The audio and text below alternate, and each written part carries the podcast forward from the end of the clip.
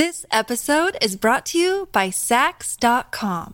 At Saks dot com, it's easy to find your new vibe. Dive into the Western trend with gold cowboy boots from Staud, or go full nineties throwback with platforms from Prada. You can shop for everything on your agenda, whether it's a breezy Zimmermann dress for a garden party or a bright Chloe blazer for brunch. Find inspiration for your new vibe every day at Saks dot com.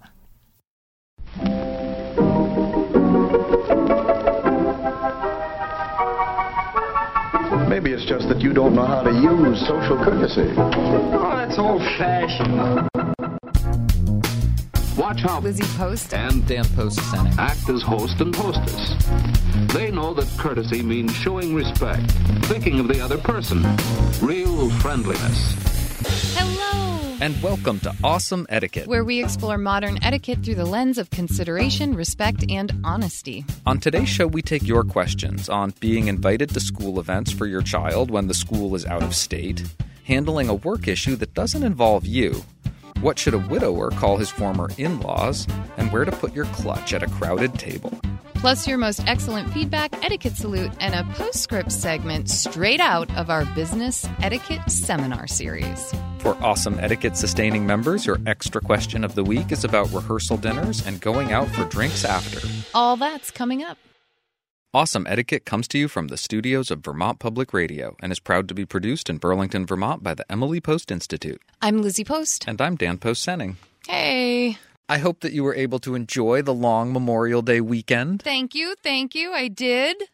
It was actually a fun one because we have a big marathon that happens here in Burlington, and some of our Awesome Etiquette listeners were running in the marathon, and when one of them had let me know that, I was able to make a sign for her. Cool. And she saw it during the marathon, and she was too tired to, to stop and say hi or anything, and of course she's running a marathon. But we met up for coffee uh, with her and her husband the next day, and it was really nice just to get to know listeners and to hear what their thoughts are on Emily Post Today and how they're liking interacting with our Instagram pages and our podcast and where they see etiquette in their lives. So it was one of those just really fun moments where you do, you get to meet folks who've been following what you're up to and kind of on the other end of that conversation, because you and I get to talk all the time about what we experience on the show and this and everything, but it's really different when you get to hear straight from the audience. I saw all the runners. It caught me completely off guard, but it was kind of fun because downtown Burlington was full of people. Church Street was packed. You there can't were, get anywhere. We were so lucky. I was with Pooch. She is, has a certain magic when it comes to parking spaces. Yeah. Mm-hmm. So we ended up with a perfect spot right in the garage. And Anisha also loves street performers, fiddles and guitars and people singing. And she Very was talking cool. about it. Now she wants a guitar. Nice. There was a lot of interesting etiquette that came up. I had a, a group of people come and stand right in front of the sign I had made for Sarah. And they were strangers to the property that we were on. And so it was really nice when they were then kind of asked, hey, do you mind moving over a little bit so you're not blocking the sign that we made? Like, we'd really like the person who's running to see it. And I noticed uh, they did have a lot of volunteers helping to pick up bottles and, and trash and litter and stuff like that. At the house I was at, we finally just put our recycling bins like at the bottom of the driveway because people... Really nice. They just throw stuff. And it was that was one of the really sad things. Is I was like, you know, unless you're in that head lead position, like, is it really going to be that hard to not litter on the way through the race? But I don't know. I'm not a runner. I don't know. Well, I'm a runner, but not a marathon runner. I don't know what it's like at mile seventeen when you can't think anymore. And literally, like, you don't even know that the water bottle didn't make it into the receptacle or, you know, like, or that the person behind. I saw a lot of people, like, kind of crash into each other a little bit. One person was really upset with some of the signs in the neighborhood. They were political and they were really upsetting some of the runners. And one of the runners, like, started trying to yell at the people at the house. And when she turned around to do that, almost really took out the person behind her and had startled her. And that person said, whoa, like, you really just scared me. And it was just, you know, being someone who talks about behavior and interaction in public spaces a lot, I was like, wow, like, that's a moment. And I had a, uh, a kindness lives hashtag Emily Post sign up as well. And one thing I found really interesting was that you would see these people yell at this one household that had all these political signs up.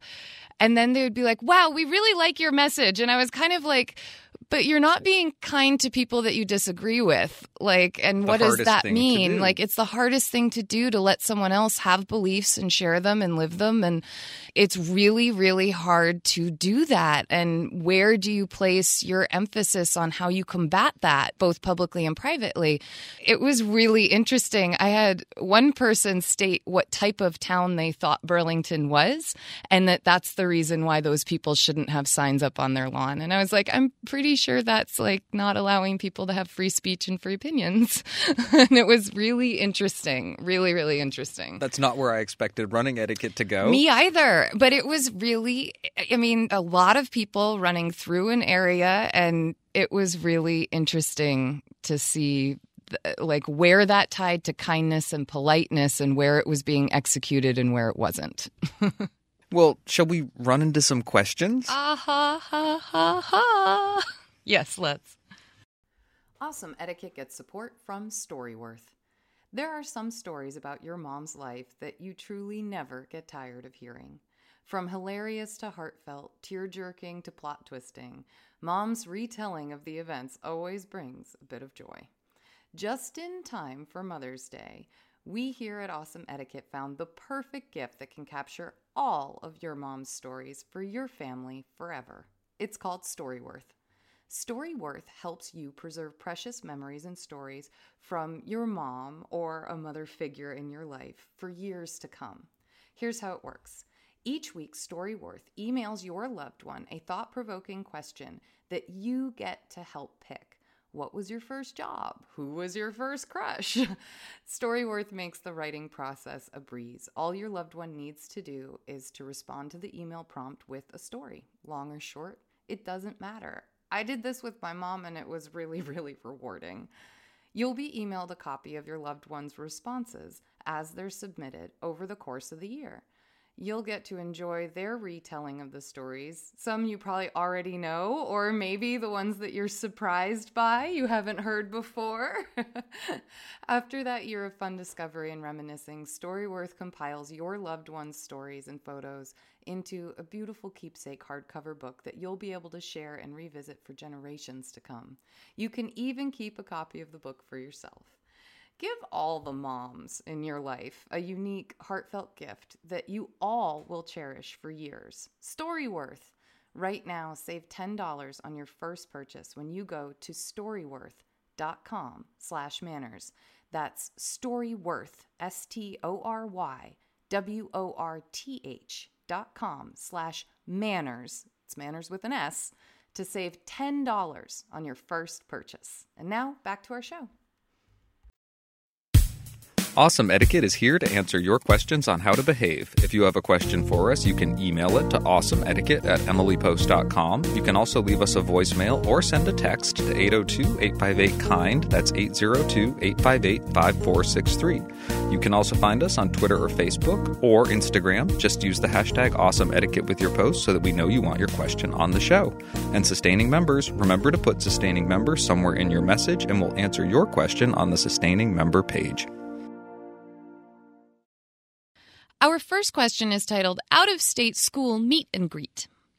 Lizzie and Dan, my husband's company is relocating us out of state, and we will be moving sometime in July. We have visited the state we are moving to and have applied for schools for our fifteen-year-old daughter.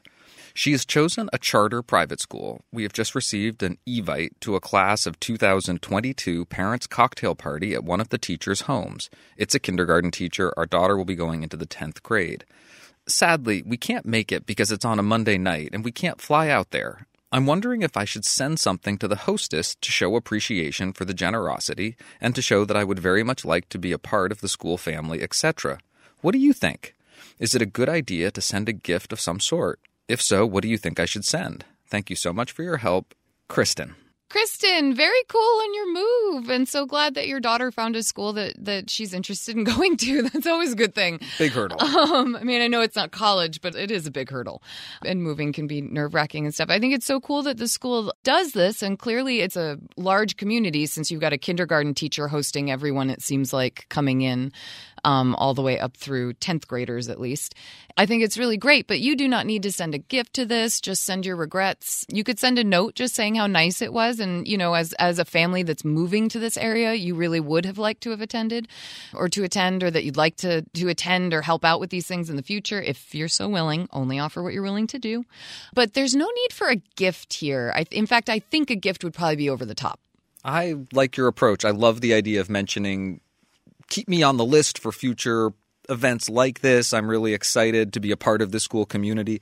Never underestimate the power of your words to communicate well what it is you're thinking and feeling. Sometimes we're looking for that perfect gift, that perfect gesture, and just saying what you mean is often a really good choice. Kristen, we hope that helps, and good luck with the move.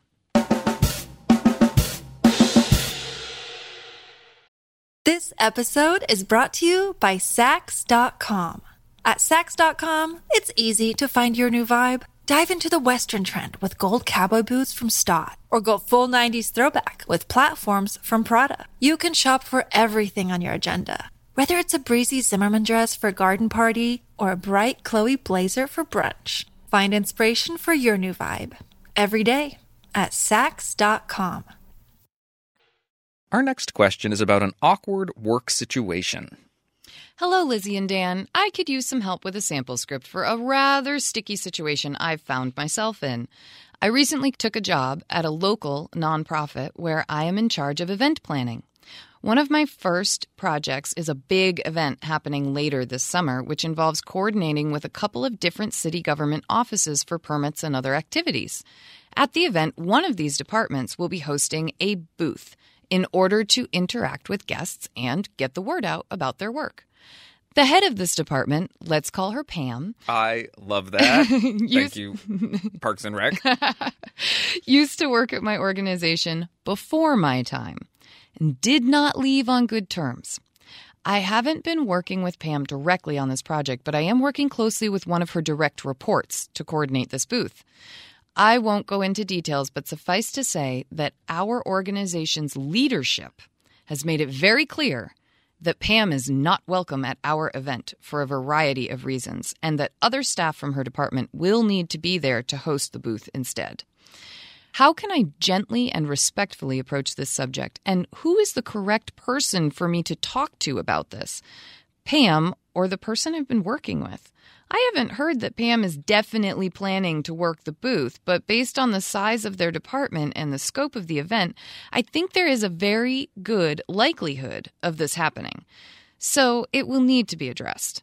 I want to be considerate of the department members' schedules and ensure that they are able to plan appropriately for the event, so I feel like I should have this conversation sooner rather than later. It's an awkward situation for me since I don't have any personal connection to this conflict. However, I do have a professional interest in following the directions of my organization's leadership, so I would really appreciate some assistance with determining the right tone and words for communicating this in a professional way that conveys consideration, respect, and honesty. With gratitude, caught in the middle. Oh, I have so much sympathy for this situation. This is not comfortable. Mm-hmm. It is a really difficult position that you've been put in by your directors in this case, who have asked you to do something that I think is going to be hard to execute. This, this is like where my young, I, I claim that this is my youngest brain thinking, like my youngest child brain thinking, and just like don't want to deal with it, get out of dealing with it. But I kind of think it's on the leaders of the organization to talk to Pam or Pam's department about this, because as our listener said, he or she is caught in the middle. They are not, they were not here when this was an issue. It's not their thing. I could see them coming back and maybe saying, yeah, that's nice, but you have to deal with it. But at least ask, yeah? I Do really, you think so? yeah. Okay. And I really find myself struggling between two imperatives here. One is, based on the information in this question, I think it's really hard to ask this woman or her organization not to have her there. Right. Unless there's a very specific thing, something that was so about it, what had happened before yeah. that is anticipated to really be a problem. Like it was so egregious and, and and it would rear its head in this environment, you know? Exactly. And and I can think of a few things that would rise to that level of a problem that they would require you to, in the future, have a policy about this person even being on site or on the premises. But without something like that in place, without some kind of directive from H R, organizational policy, restraining order, and I'm my I'm mind's going to those here. places. like, I think it's really hard to say, well, it, it'd be great if you came and set up a booth, but these employees of yours aren't welcome here. This one person, no. And at the That's same time, really there tough. is this issue of you've been asked to do this, right? And I also really appreciate the awareness that timing is important. Yeah. That if you just ignore it, you could end up with things coming to a head in a moment, and that could be really difficult. Either oh, yeah. with your leadership saying something like, didn't you do this? We knew this would be a problem. Why didn't you take the action that we asked you to take? Yeah. Or this other person showing up and being asked to leave. The awkwardness is so intense it makes me want to retreat from the whole question. I know, right? I think talking to your leadership about how uncomfortable or difficult it's going to be to do this is the step that I would think of as the first step here. See, I go a little bit of a different direction with that step. I wouldn't say talking to them about how uncomfortable it is for you, because I think that that will just put them off on your ability to like handle tasks and do things. But I do think that saying something like, because I wasn't here for the conflict and it, it really wasn't something that I was any anywhere close to or a part of or understood, it would help me a lot if one of you would be willing to convey to Pam's department that while the rest of the booth can be there and, you know, who's there, that Pam is not welcome based on the past relationship, because that really is between you all and it would help a lot. If you are not comfortable doing that, I will simply ask whether or not Pam is planning on attending the event, and we'll start there. Once you get an answer to whether or not Pam is planning on heading the booth, now you can go back to your leadership and say, I found out she is, I found out she isn't. And then you can kind of proceed from step two. And I would, again, if it's that she is, I would ask leadership to step in and say something. And if they're not willing to, then I think you are in a really tough position. And at some points, that's where you play that card and you say, hey, Billy, I'm in a really tough position. Pam used to work here. You know, there's not good blood between these folks, and they really would prefer her not to work the booth. We understand that we don't have complete control. Or that's the other thing, is you do kind of have to find out how much control you actually have about preventing Pam from being, I mean, is this a public event? Is it a government event? I, I just, I don't know the organizations. I don't know who's paying for what.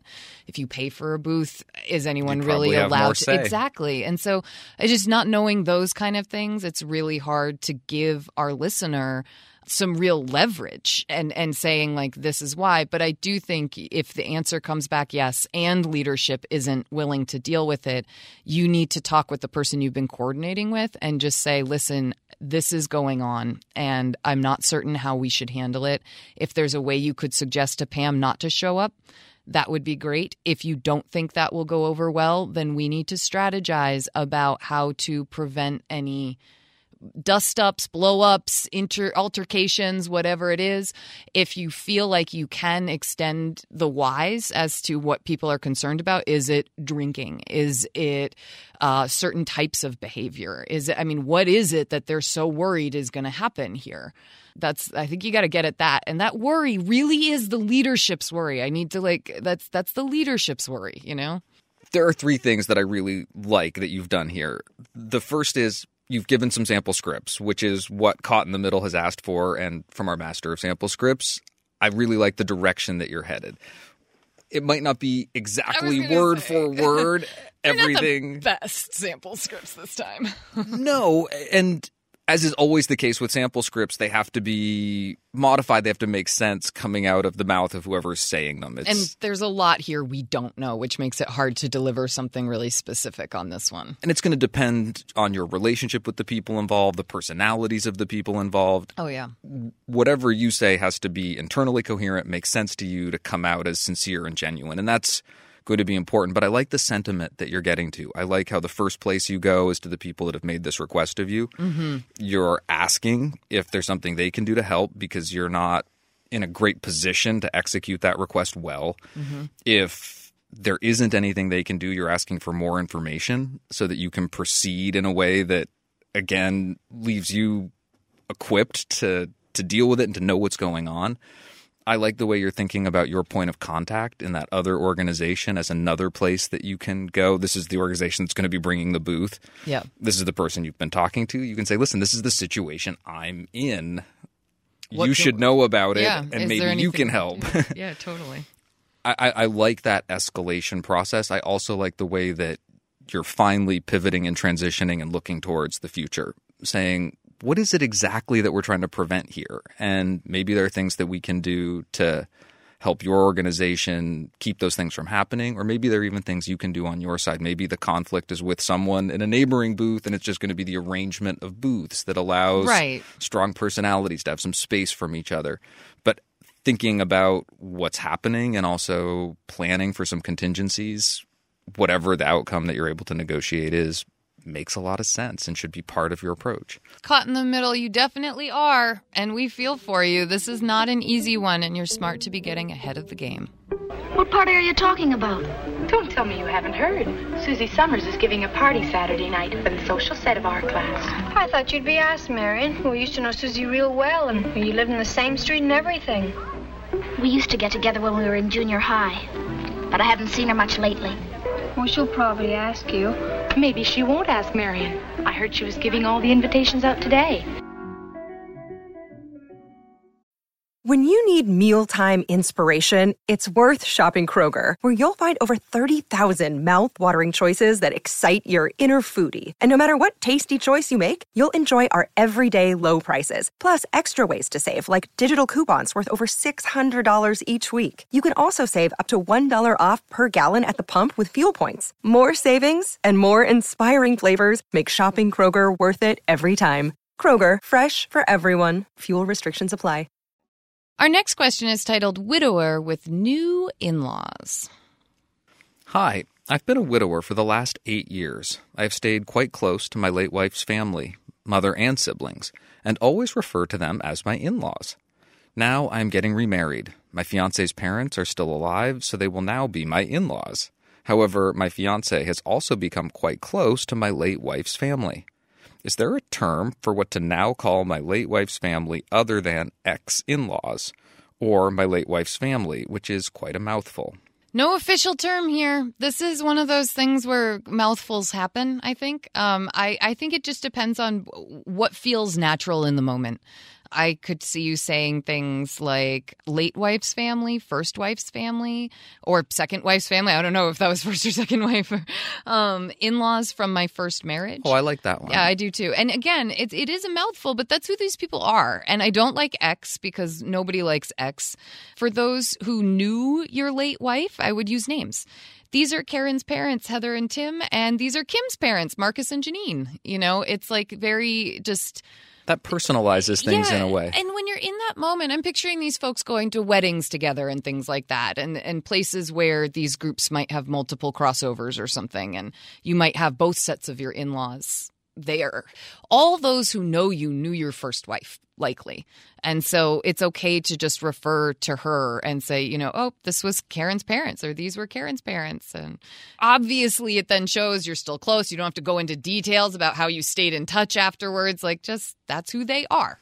The ease and familiarity with which you deliver this is going to be a big part of how it's received. And it really speaks highly of you that you're able to maintain these relationships, mm-hmm. that they continue to be important and valuable in your life, that you're able to introduce people that are now really important to you to people that have been really important to you in the past. And it's so often the case with introductions or identifying people that the biggest hurdle is just deciding to do it and then going for it. Exactly.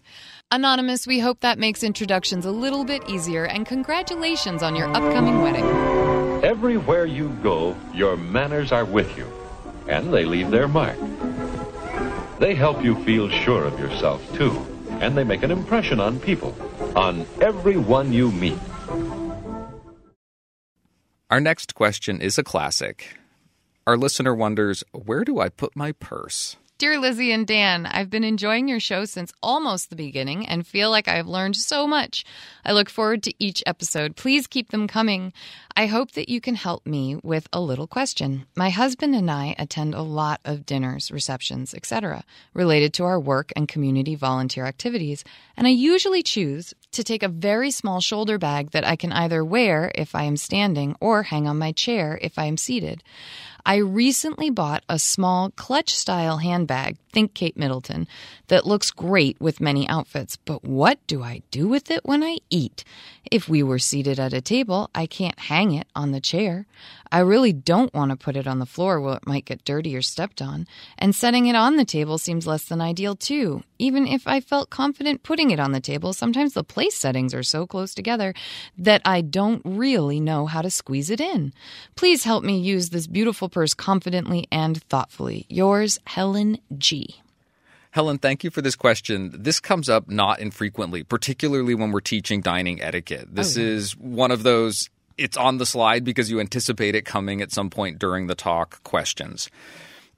Everything that you talk about is an option, but you want to avoid certain things. I like that you're trying to stay away from putting it on the table. Mm-hmm. That's a good thought. It's also a good thought that you don't necessarily want to put anything on the floor that you don't really have to. Sometimes a bag is big enough that even hanging it on the back of a chair is impossible. Mm-hmm. It's something that you have with you, and it's what you have to do. If that's the case, you just try to minimize or eliminate entirely taking your hands down to your bag or to the floor and then bringing them back up to the table. You just bring it, put it down. When the meal's over, pick it up again.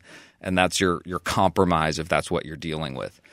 It's one of the reasons that some people prefer a smaller handbag. You can still carry a couple essential items, but it's not as much to manage. And one of those places having less to manage can be convenient is you can put it on your lap during dinner, or you can even tuck it just behind you if there's space on the chair and the chair isn't backless, basically, backless, like on the lower it's part. Fall yeah. out behind you over the course of the meal, but you can kind of tuck away a little clutch mm-hmm. in those moments.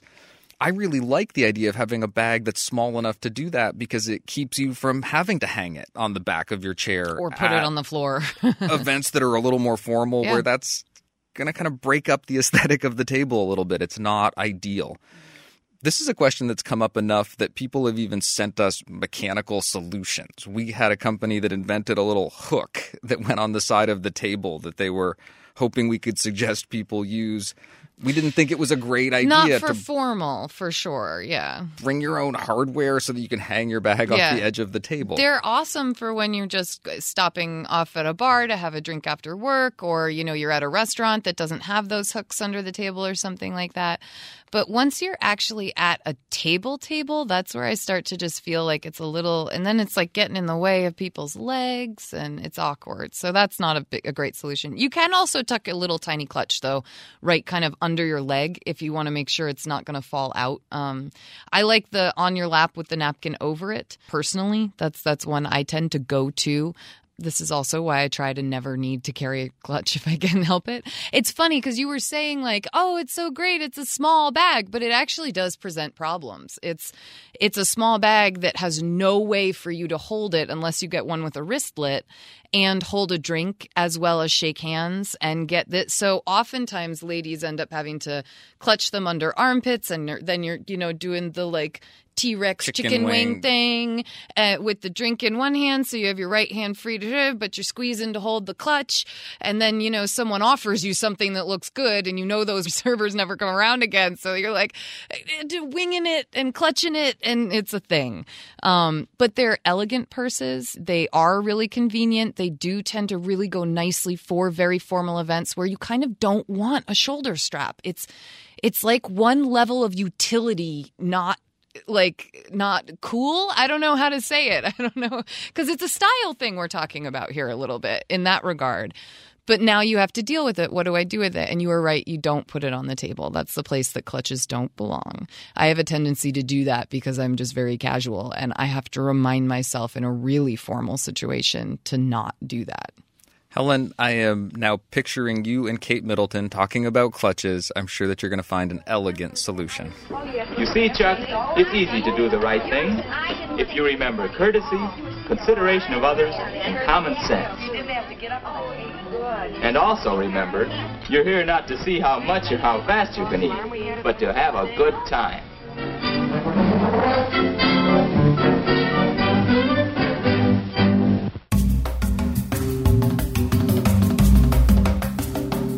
For your questions, please send us updates, comments, and feedback on our answers to awesomeetiquette at emily post dot com or leave us a voicemail or text at eight zero two, eight five eight, K I N D. That's eight zero two, eight five eight, five four six three. Or reach out via Twitter. We are at Emily Post Inst, or on Facebook, where we are both Awesome Etiquette and the Emily Post Institute. Just remember to use the hashtag Awesome Etiquette with your social media posts so that we know we have your permission to put your comment or question on the show. Hey, it's Ryan Reynolds, and I'm here with Keith, co-star of my upcoming film, If, only in theaters May seventeenth. Do you want to tell people the big news? All right, I'll do it. Sign up now and you'll get unlimited for fifteen dollars a month and six months of Paramount Plus Essential Plan on us. Mint Mobile dot com slash switch. Upfront payment of forty-five dollars equivalent to fifteen dollars per month. Unlimited over forty gigabytes per month. Face lower speeds. Videos at four eighty p. Active Mint customers by five thirty-one twenty-four get six months of Paramount Plus Essential Plan. Auto renews after six months. Offer ends May thirty-first, twenty twenty-four. Separate Paramount Plus registration required. Terms and conditions apply if rated P G. It's time for our feedback segment, where we hear from you about the questions we answer and the topics we cover. And today we got a piece of feedback about gym and hosting. So this was the question where guests were coming in from out of town for a long weekend, and the host has a really great gym schedule that they want to stick to. And is it okay for them to take two hours to go do something? And we said, yes, but you really want to plan it carefully, and you don't want it to make it feel like your your guest is being left behind. But, you know, you you can make plans for these kinds of things when you have guests. Hi, L and D. I have feedback on the last episode about gym and hosting. I hate to say it, but I do think this is rude. Leaving your guest to go to the gym for two hours? I would encourage the host to find an activity that interests the guest too and do it together, like going on a hike or a walk or a bike ride, if it would be appropriate. Just some ideas. I like that. Me I like too. This as a thought of how can we do both? How can we make both things work? How can I get my exercise and feel like I'm sticking to what I need? We see this in food as well, which is how can I stick to my diet and have everyone over for this holiday weekend or something like that? And I just I think those are really just great moments where you're trying to think of how could it be all inclusive as opposed to divide and conquer. It's a great impulse to put your own needs on the back burner just a little bit to really take care of your guests, but also to look for a solution that makes everybody happy. Could you invite them to come with you to the class? Even just that invitation, whether they take you up on it or not, starts to make it a more inclusive thing as Absolutely. Opposed to something where I'm going to disappear for two hours in the middle of a visit. We had talked a little bit during this question about whether or not you could reschedule, whether you could slide your gym time to Friday just before they get there or Monday just after they leave, yeah. that you could also try to rearrange your schedule so that you're able to continue to do that thing that you love without taking that time away from the people that have come to see you. I try to do the um, – because I like running early in the morning, I try to get my run in before the household's awake. And that way I just let them know you'll hear me get up and run out the door, but please sleep in. And I'm usually back showered and everything ready to go by the time it's kind of like that eight a.m. people are stirring thing. Anonymous, thank you so much for the feedback. Our next piece of feedback had to do with gifts for the boss. Hello, Dan and Lizzie. I love the podcast. It has truly changed my behavior and thoughts, and I cannot thank you enough for introducing me to etiquette.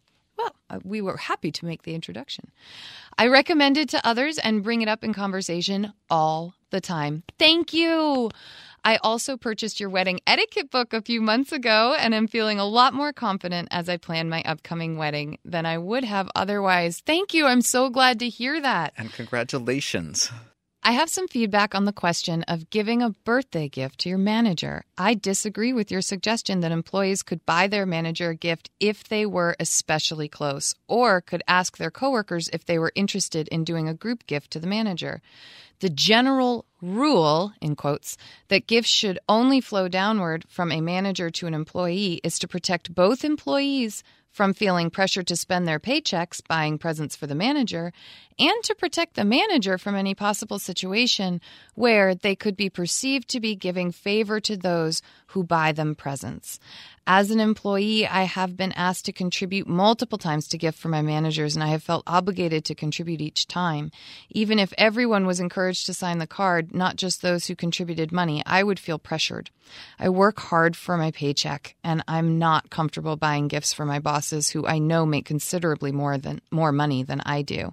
Thanks again for the excellent podcast. Kind regards, Vicky. Vicky, thank you for this feedback. I couldn't have stated any better the purpose for the general guideline or rule that yeah. gifts flow down for the hierarchy reason. in an organization and not up. And yeah. th- you are absolutely correct in your thinking and understanding about why that rule's in place, and that helps you observe it in ways that make sense. The place where we say that there are exceptions to this rule are because, especially in in our in American culture, I feel like there are a lot of relationships that are like, or a lot of companies that really are one or two or three people on a staff, and that's it. And there is much more a sense of camaraderie. And even with the paycheck differences that can happen there, sometimes those relationships are ones we do want to honor. I think about people who it's just them and a personal assistant. And there just really can be enough of a bond between the two people that the personal assistant or the person, you know, who's who's just the other person at the company really would like to purchase that and do that and make that connection. And so we leave the room for that type of experience because so many have written into us saying, I don't want this to feel rude. In fact, it feels like it would be rude if I didn't. That's something I don't want people to ever feel. Like, even if you have an incredibly tight bond, you should still be able to understand each other's working relationships enough to know that, no, this isn't something I would accept as a as a boss to my from my employee, or as an employee, no, that's just not something I feel comfortable ever giving to my boss. Like, I'm happy to acknowledge birthdays by saying happy birthday, but I cannot cross that line of buying a present, even though this person buys me presents for my birthday or for Christmas. There needs to be a place for that to be okay too. So it's like you got to have the, the the place for it to be okay for the exchange to happen in the relationships that it feels really appropriate and okay, and both parties feel comfortable with it. And then you really want to have in place the standard of, no, gifts don't flow up the chain at a company because of all the reasons Vicky stated. There are other common pitfalls around gift giving at work, gifts that are too personal. Oh, yeah. Or gifts that are too expensive and start to really step outside of what is reasonable in a professional situation or context. There are all kinds of ways to do this wrong, and the clarity that you have about why these general guidelines are in place really helps to navigate that gray area where you're trying to make smart choices and figure out what's okay. Thank you for sending us your thoughts and updates. Please keep them coming. You can send your comment or update to awesome etiquette at emily post dot com. That's A W E S O M E E T I Q U E T T E at emily post dot com. Or you can leave us a voicemail or text at eight oh two, eight five eight, KIND. That's eight oh two, eight five eight, five four six three.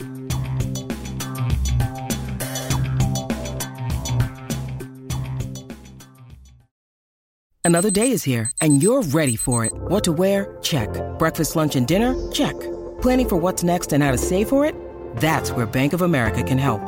For your financial to-dos, Bank of America has experts ready to help get you closer to your goals. Get started at one of our local financial centers or twenty-four seven in our mobile banking app. Find a location near you at bank of america dot com slash talk to us. What would you like the power to do? Mobile banking requires downloading the app and is only available for select devices. Message and data rates may apply. Bank of America N A, member F D I C. It's time for our Postscript segment where we dive deeper into a topic of etiquette. And today we're going to hear what Dan's been up to when he's out on the road teaching business etiquette seminars. It's funny, but when we talk about business etiquette seminars, I think people imagine us coming in for a very formal experience. Mm-hmm. And our business etiquette seminars are so based in relationship building at work and solving the relationship problems that you have. People who don't talk nicely to each other, people who who, you know, take credit for work that isn't theirs, people who are interrupting or having disruptive behavior that, while it's not egregious enough to fire, it's annoying and it, it interrupts meetings or processes or timelines and deadlines. And it's really funny, but I almost feel like we have to rename our business etiquette series because it's just, it isn't what you expect. Lizzie Post, I think you're so right about the impression that some people have when they hear business etiquette seminar. Yeah. Sometimes the eyes roll back in the head. People are thinking, I can't believe I'm going to spend half a day doing this. And when I walk through the door, I have to be aware that that might be some of the the perception or thinking, and that's what I've got to deal with right off the bat. Guys, or audience, I should say, uh, Dan's being really modest. He has to like he has to go up against that every single time he does a seminar almost. He has to break down the stigma of what etiquette is to people. I feel like you go into battle in the first like fifteen minutes and you win them over. I'm going to use the word with your charm and your grace and your knowledge, but like it's true. I appreciate that. Half of the way that I challenge myself yeah. is I am aware that there's a battle mentality, and I say to myself, no, no, no, no, no. It's not like that. It's not like that. I get to be a covert advocate for decency. Yes, uh, you get to make the world a kinder place. People do have an expectation that it's going to be about specific manners instruction, and what I really hope that I'm able to deliver is something more than that, that I'm able to talk to people about the importance of relationships and the human networks that support all of us and how investing in relationships in those networks can pay real rewards. So I get to kind of transition. I get to take this little turn. People pick up the phone thinking about forks, and they get an advocate for decency and kindness. Civility. And that pays real rewards. There are genuine costs that you can avoid by paying attention to that as a business. There's a whole book on that, The Cost of Bad Behavior. One of my absolute favorites. I mean, it's, it's something we turn to a lot because this really is impacting businesses. And when you have a culture that isn't getting along smoothly, it's really hard to make money. Like, it just is. So here's the message that I like to deliver early on, which is that we're going to talk about manners. We're going to talk about how you structure emails and which fork you use if formal business dining is important to you. But we're also going to talk about relationship issues and difficulties. We're going to talk about why this material is important. And oftentimes the questions about how to format an email or which fork I should use are common sense questions to a lot of people. Sometimes there's an aha moment. Sometimes mm-hmm. there's a particular piece of information and a little light bulb goes on and someone says, oh, I've been doing it this way. I'm going to start doing it that way. Or it never occurred to me. I'm going to do that. I'm going to write a thank you note or not put my clutch on the table. I mean, whatever it is. Those happen. Those are important. But I think as important is the general reminder that we all have a pretty good idea how to use our cell phones well, and yet many of us use them rudely. I'm putting my hand up in the air right now because I'm one of them. Nobody's perfect. And so often the more important message is that it's worth thinking about what you're doing. It's worth making choices that really value relationships, and that it's important that whatever you do, you do it sincerely, that you operate from a place of integrity and honesty. And believe it or not, those are the three goals that I often leave people with at the start of a seminar. I encourage and challenge people to stop and think, make choices that build and grow relationships, and to do it sincerely. The sincerity part is something that it's funny because a lot of people brush that last one off, and it's actually the key to the whole thing. Because if you can't come across as believable, as genuine in your interactions with people, whether it's the person sitting at the reception desk or it's the person who delivers the mail weekly or it's your boss. Or the coworker the, you sit with and work with every day. Whoever it is. If if you can't convince them that you are sincerely sorry for something that just happened or that you really do believe in the project that they're proposing, Um, you're not going to be able to build trust. And business, we say this in our seminars, business is built on trust. You are talking about money and work and getting it done and getting it done on time and doing the best job that you can do so that both companies can do better at money and work. And when you don't feel the trust in a company, either between people or outwardly to another company, you it's it's palpable. It's like you can you can feel it when you walk into companies where that's going on. And that sincerity, it's funny because it's so easy to just say, oh, just be honest. Oh, just be sincere.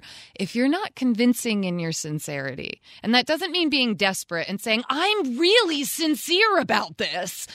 It's about showing up with both your words and your actions to back up that sincerity. I think you, you lose it. So that's it's funny, but it's it's like my favorite part of the three. Well, it really addresses what many people see as a negative side of etiquette, that it's artificial. That these are rules oh, yeah. someone else came up with. They're from some other time. That they don't a, apply to me. A veneer on the outside so that you can hold your judgment on the inside. Ugh.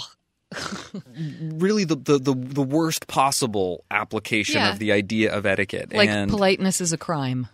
Getting beyond that yeah. is so, so, so important. Cindy Senning, my mother, has a really great example. She loves to say to people, oh, please. The sarcastic, the insincere, the please. If you were five years old and my mother were standing there, she would say, the word's not magic, the magic's in you. That it true. Really is the sincerity with which you're able to to say or express yeah. something that makes it magic. Yeah. And there is magic to it. It's it's far from it's it couldn't be more removed from an artificial or put on idea yeah. that it really is, that it comes from you and that you mean it, that makes these things so significant and impactful, whether it's that expression of gratitude, whether it's the expression of appreciation, or whether it's how you're listening to somebody. Stop and think. Make, Make choices. choices that build relationships, and do it sincerely. Three goals, the microcosm, the distillation of an entire etiquette seminar into one postscript segment. Good luck. Go forth. Be polite. Does she still make that little speech on office etiquette? Oh, yes. I know it by heart. First, of course, know your work. Enjoy it. But also enjoy the people you're working with. Be considerate of them. And be considerate of your employer. Those rules have certainly helped me. I shall always be grateful for them. We'll see you in the morning then? Yes, I'll be here early. Fine.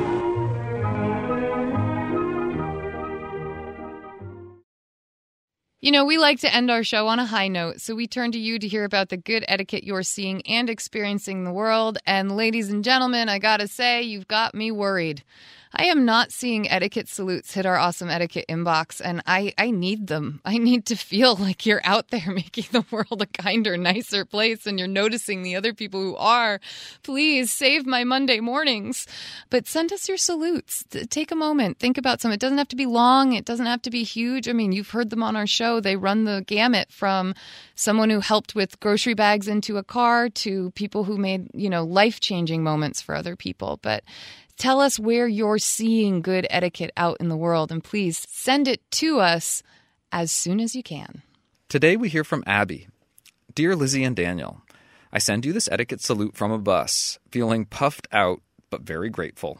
In my local area, there has recently been a new train line built, which has resulted in changes to some of the local bus routes and timetables.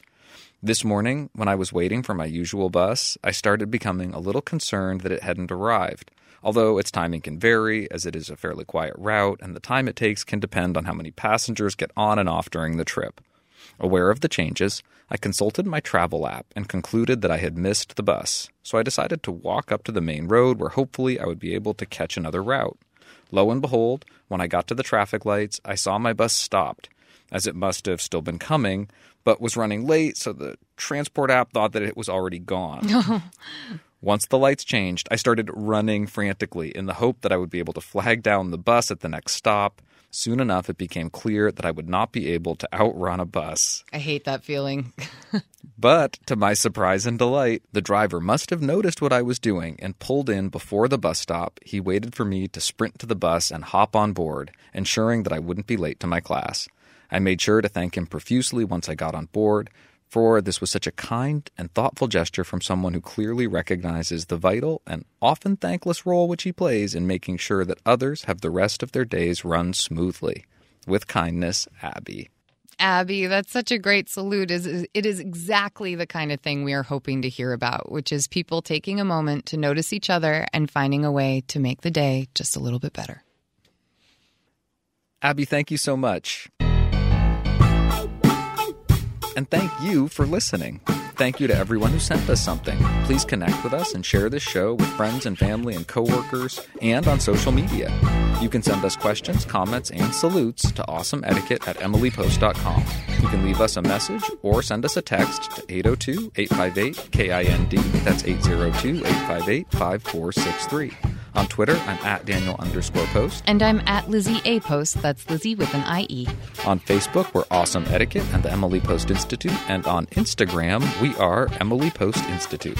Please consider becoming a sustaining member by visiting awesome etiquette dot emily post dot com or subscribe to the ads version of our show on iTunes or your favorite podcast app.